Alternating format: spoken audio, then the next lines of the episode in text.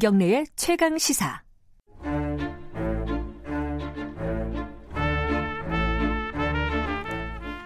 최강시사 영화 코너 스포일러입니다. 어, 최강희 영화평론가와 함께 이야기 나눠봅니다. 안녕하세요. 예, 안녕하십니까. 어, 요즘은 이 극장에 손님이 거의 없죠. 거의. 거의 없다고 봐야죠. 예. 그러니까 지난 주말 관객이 한 20만 명 안팎 정도. 그러니까 음. 뭐 주말이라고 하면 이제 금, 토, 일 다 아. 합쳐서 그 정도예요. 아하. 예, 그러니까 뭐 사실상 팔이 날리고 있다라고 봐야겠죠. 지금과 같은 시국에 불안해서들 뭐 극장들 가시겠습니까? 그 예. 영화 평론가로서 일도 별로 없으시겠어요? 저 완전 개점 휴업이잖아요. 개점 휴업인데 가끔 가다가 뭐 지난주에 홍상수 감독이 베를린 영화제 감독상 받고 아. 기생충이 아카데미상 받고 이래서 이제 근근히 버티고 있죠. 예. 기생충도 조금만 늦었으면은 네, 어, 네. 상황이 좀 복잡해질 뻔했어요. 사실은. 아 그렇습니다. 예. 예. 그 오늘은 참 이게 개봉 영화를 어, 소개할 수도 없고 네. 그래서 지금 상황과 맞는 어떤 주제를 갖고 오셨더라고요. 예, 그렇습니다. 코로나19 사태 때문에 예. 뭐 많은 분들이 지금 걱정들도 많이 하시고 지금 또 마스크 대란이 벌어져서 아, 우리 동네만 해도 피곤해요. 예, 아, 그 약국 앞에 쭉들 줄 서서 네. 그 마스크 사시려고 기다리고 있는 거 보면 야, 이거 무슨 전시 같은 그런 느낌, 이거 전쟁 네. 난것 같기도 하고, 뭐 이런 느낌도 드는데, 이러면서 또 한편으로는 뭐 우리 사회뿐만 아니라 전 세계적으로 공통되는 현상인데, 코로나19보다 더 심각한 게 공포 바이러스, 또 혐오 음. 바이러스다, 이런 얘기가 나오고 그런 있죠. 얘기 많이 하죠 요즘. 예. 우리 같은 경우에는 어, 애초에는 좀 중국에 대한 혐오라든가 네, 이런 네. 것들이 좀 있다가 네. 요즘에는 어, 신천지에 대한 음, 혐오. 물론 음. 신천지가 잘못한 것들도 예. 꽤 많습니다. 맞는데 예, 예. 그냥 그 자체를 신천지 믿는 사람들 자체를 혐오하는 네. 뭐 그런 현상도 벌어지고. 네. 근데 이게 이런 재난 상황에서 어떤 타- 특정 타겟 집단을 혐오하는 것은 우리뿐만 아니라 전 세계적으로는 공통 현상인 것 같아요. 그게 그렇죠. 지금 음. 어, 얘기 들어보니까 서구 사회에서는 저 중국인 혐오 이걸 뛰어넘어서 동양인 혐오로까지 그, 이어지면서 그, 그 사람들은 예. 동양인들이 잘 부- 분간이 안 가잖아요. 그렇죠. 사실 저도 분간 안 가요. 일본 사람, 중국 사람. 예, 예. 예, 예. 그래서 유럽에 가 있는 음. 한국인 유학생들이 오늘 길거리를 못 다닌다잖아요. 음. 그리고 다니면은 아예 그냥 손가락으로 코로나 바이러스 하면서 피한대요. 음. 그러니까 완전히 그 정말 못 살 지경이다라고 하는 하소연들을 하시더라고요. 제가 들- 들어온 사람은 예. 집에서 이제 엄마 아빠가 음. 마스크 쓰고 가라고 학교에. 네, 네. 근데 서양 애들은 마스크 잘 안 쓰잖아요. 음. 그러니까 한국 애가 마스크 쓰고 오면은 또 이제 막그 음, 꺼려하고 네, 손가락질하고 네. 이런 분위기가 또 나오고 그런다더라고요. 예. 뭐 얼마 전에 뉴스 보니까 그 중국의 제중국 동포가 한국에 잠깐 왔다 갔는데 자, 왔다가 중국에 들어가니까는 그 이웃 중국인이 문을 못으로 박아버렸어요. 예, 그 봤어요. 저 예, 예, 뉴스를. 예. 못 예. 나오게. 너무하지 않습니까? 어떻게 사람이 그렇게까지 되나 싶기도 한데 그래서 사실 아, 뭔가를 혐오하는 그 인간의 본성이랄까요? 음. 좀 어두운 이면인데 그런 것들에 대해서 성찰하는 영화들이 몇편 있어서 에, 그런 작품들을 좀 골라서 소개를 소개해. 주실 영화가 어떤 영화죠? 이 작품은 아예 제목에 혐오라는 표현이 들어가 있어요. 일본 영화인데 예. 어, 혐오스런 마츠코의 일생. 아마 이 영화 제목은 어디선가 많이 들어보신 제목이 굉장히 특이해서 계실 거예요. 예, 기억을 하시는 분들이 꽤 있을 하지만 겁니다. 뭐 관객은 우리나라에서 개봉했을 당시 2007년에 고작 2만 3천 명 모았습니다. 근데 영화가 굉장히 특이하고 예. 어, 작품성도 뛰어난 그런 영화고요. 그 우리나라 영화 역도산이라는 작품에서 설경구 씨하고 같이 나왔던 일본 배우죠. 나카타니 미키라는 여배우가 음, 있어요. 연기파 네. 여배우가 주인공 마츠코라고 하는 여성을 맡았습니다. 근데 이제 이 영화의 이야기는 그냥 이 영화 제목을 그대로 풀어놓고 있다라고 보시면 돼요. 근데 음. 마츠코 원래 혐오스러운 사람은 아니었는데 되게 이쁘잖아요. 예. 굉장히 예. 예쁘고 총망받는 예. 어, 교사, 여교사였는데 어, 직업도 좋고. 예, 예. 그런데 이제 어떤 누명을 쓰고 그 교사직을 박탈당하죠. 음. 그리고 나서 인생이 꼬이기 시작하는데 그 이 사람의 인생을 계속 회방 놓는 사람들은 주로 남자들이에요. 음, 음. 그러니까 마, 이 마츠코는 너무 쉽게 사랑한다는 것이 유일한 허점이에요. 단점. 네. 누군가를 되게 사랑하고 헌신적인 대가로 그 남자들에 의해서 처절하게 인생이 망가져서 결국은 바닥 인생, 아주 밑바닥 인생까지 가게 되는 그런 상황을 이제 보여주는데 그 그래서 결국은 집안에서 나오지도 않고 막 엄청나게 음식들을 다 먹으면 그 옆에다 치워놓고 청소도 안 해. 같이. 예, 예. 예. 완전히 희귀꼬물이죠. 예. 그러다가 한 번 그 외출을 했다가 예. 그 동네 아이들 야구 놀이하는 동네 아이들에 의해서 구타를 당해서 그 자리에서 사망을 합니다. 어, 죽는 것도 어이없게 죽는 예, 거죠. 예, 예. 그러니까 이제 그 동네 아이들 입장에서는 그냥 장난으로 음. 그, 이 여성의 구타한 건데 린치를 가한 건데 이 애들 입장에서는 정말 행렬병자 같은 그런 행색에 음. 이 마츠코라고 하는 녀석이 너무 만만해 보인 거죠. 그러니까 음. 사회적 약자에 대한 혐오가 여기선 작동했다고 보, 보는 거죠. 음. 그래서 이 혐오스러운 마츠코의 일생은 결국은 어, 우리가 누군가를 혐오할 때 그 혐오의 대상은 왜 혐오의 대상으로 전락했는가에 대한 맥락을 이 영화 자체가 보여주고 있기 때문에 음흠. 그 비하인드 스토리를 우리가 충분히 추체험한다 그러죠. 상상해서 저렇게 될 수밖에 없었던 사연을 짐작한다면 네. 쉽게 누군가를 혐오하지 않을 수 있다는 거죠. 그러니까 혐오라는 아. 것 자체가 결국 자기 바- 자기 보호 본능 때문에 네. 누군가를 계속 싫어하고 미워하고 하는 거거든요. 네.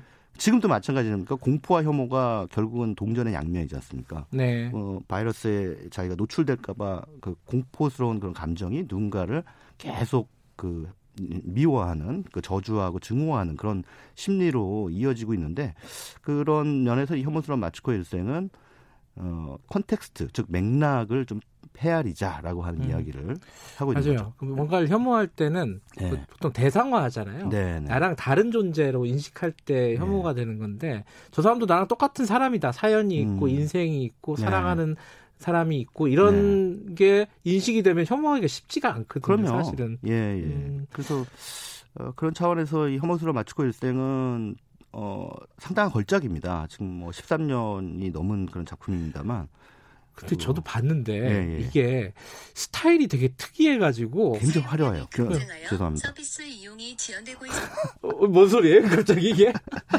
제 휴대폰이 갑자기 어, 이상하네요. 제가 긴급 지금, 알람이 온 것 같아요. 예, 계속 지금 그 긴급 문자가 그러니까요.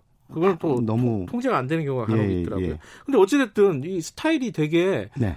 막 뮤지컬도 인것 같기도 하다가 음, 굉장히 네. 화려하기도 하고 코미디 같기도 하고 음. 막 그래갖고 쉽게 뭐랄까 어.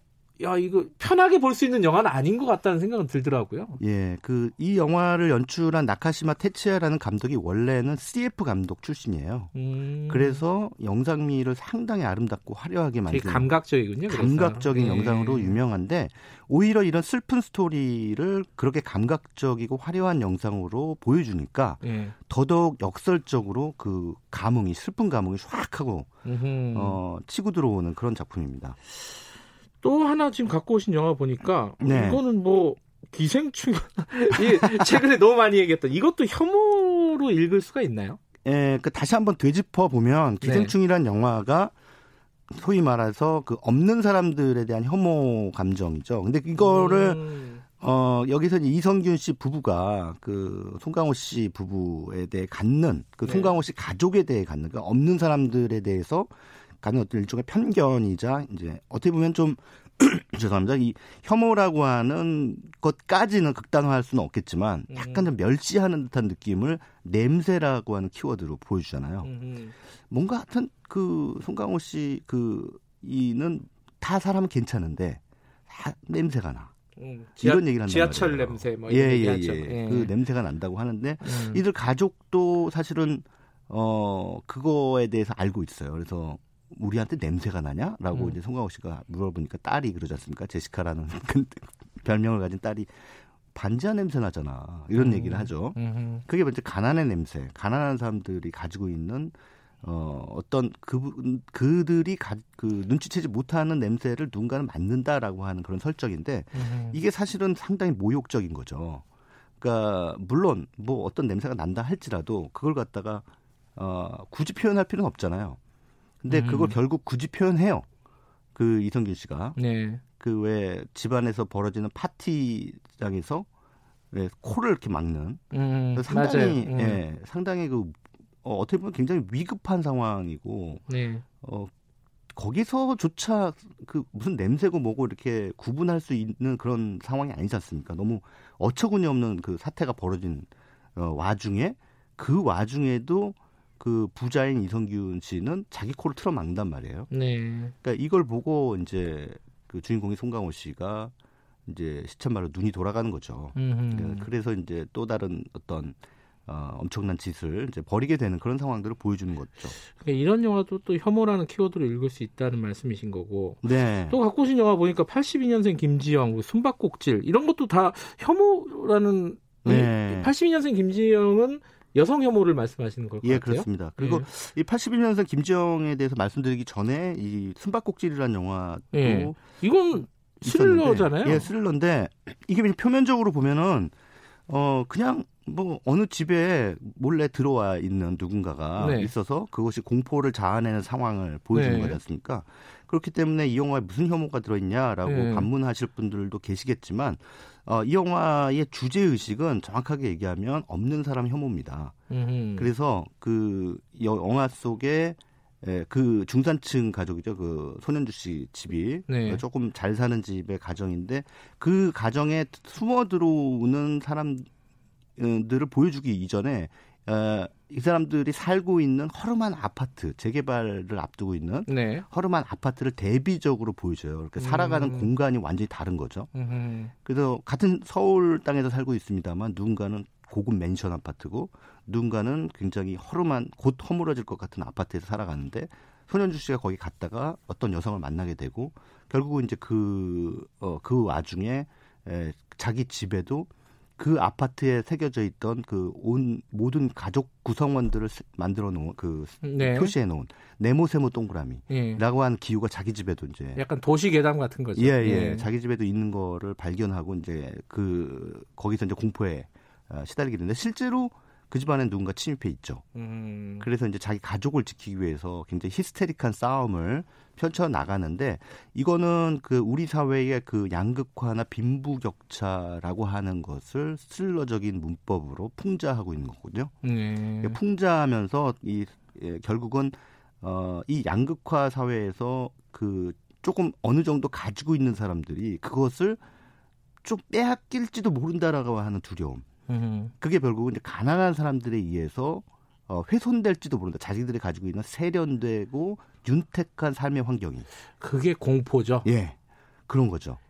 그건 약간 좀 본성인 것 같기도 해요. 그러니까 네. 왜냐하면 어, 안정된 공간에 나와 음. 다른 부류가 들어와서 나의 안정을 해친다. 네. 전염병도 마찬가지잖아요. 예, 맞습니다. 예. 그거 약간 좀 본성에 가까운 거다라는 생각은 네. 드는데 예.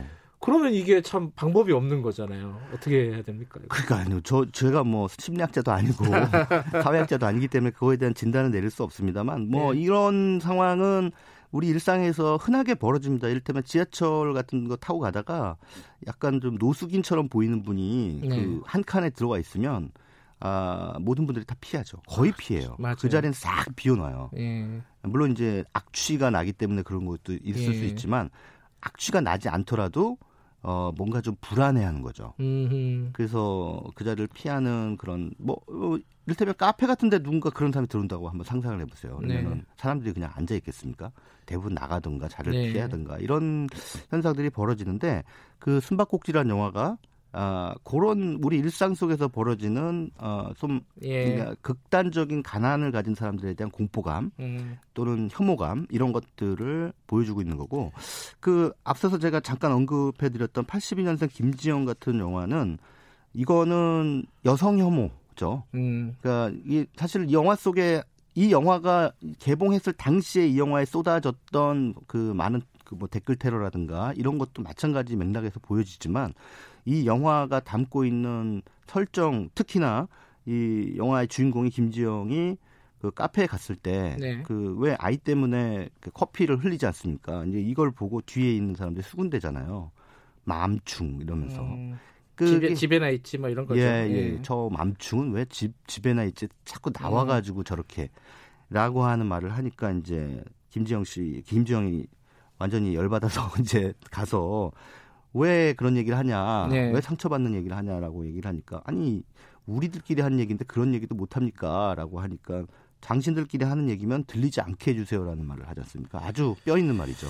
그러니까 이게 예. 그 어떤 누군가 낯선 존재, 불편한 존재를 혐오하는 것은 본성이긴 한데 그 네. 본성을 또 이겨내야 되는 게 또 사람 아니겠습니까? 이성일 맞습니다. 것이고 그것이 맞습니다. 예. 예, 우리가 그런- 본능대로 행동하려고 교육받는 건 아니지 않습니까? 예. 예, 그런 생각들을 가지면서 한번 주말에 네. 요새 어디 못 나가시잖아요. 지금 말씀드린 영화들 한 예, 번씩 예, 예. 보시면서 그런 생각을 가져보시면 좋겠네요. 네. 자, 여기까지만 듣겠습니다. 고맙습니다. 예, 감사합니다. 아, 지금 시각은 8시 45분입니다.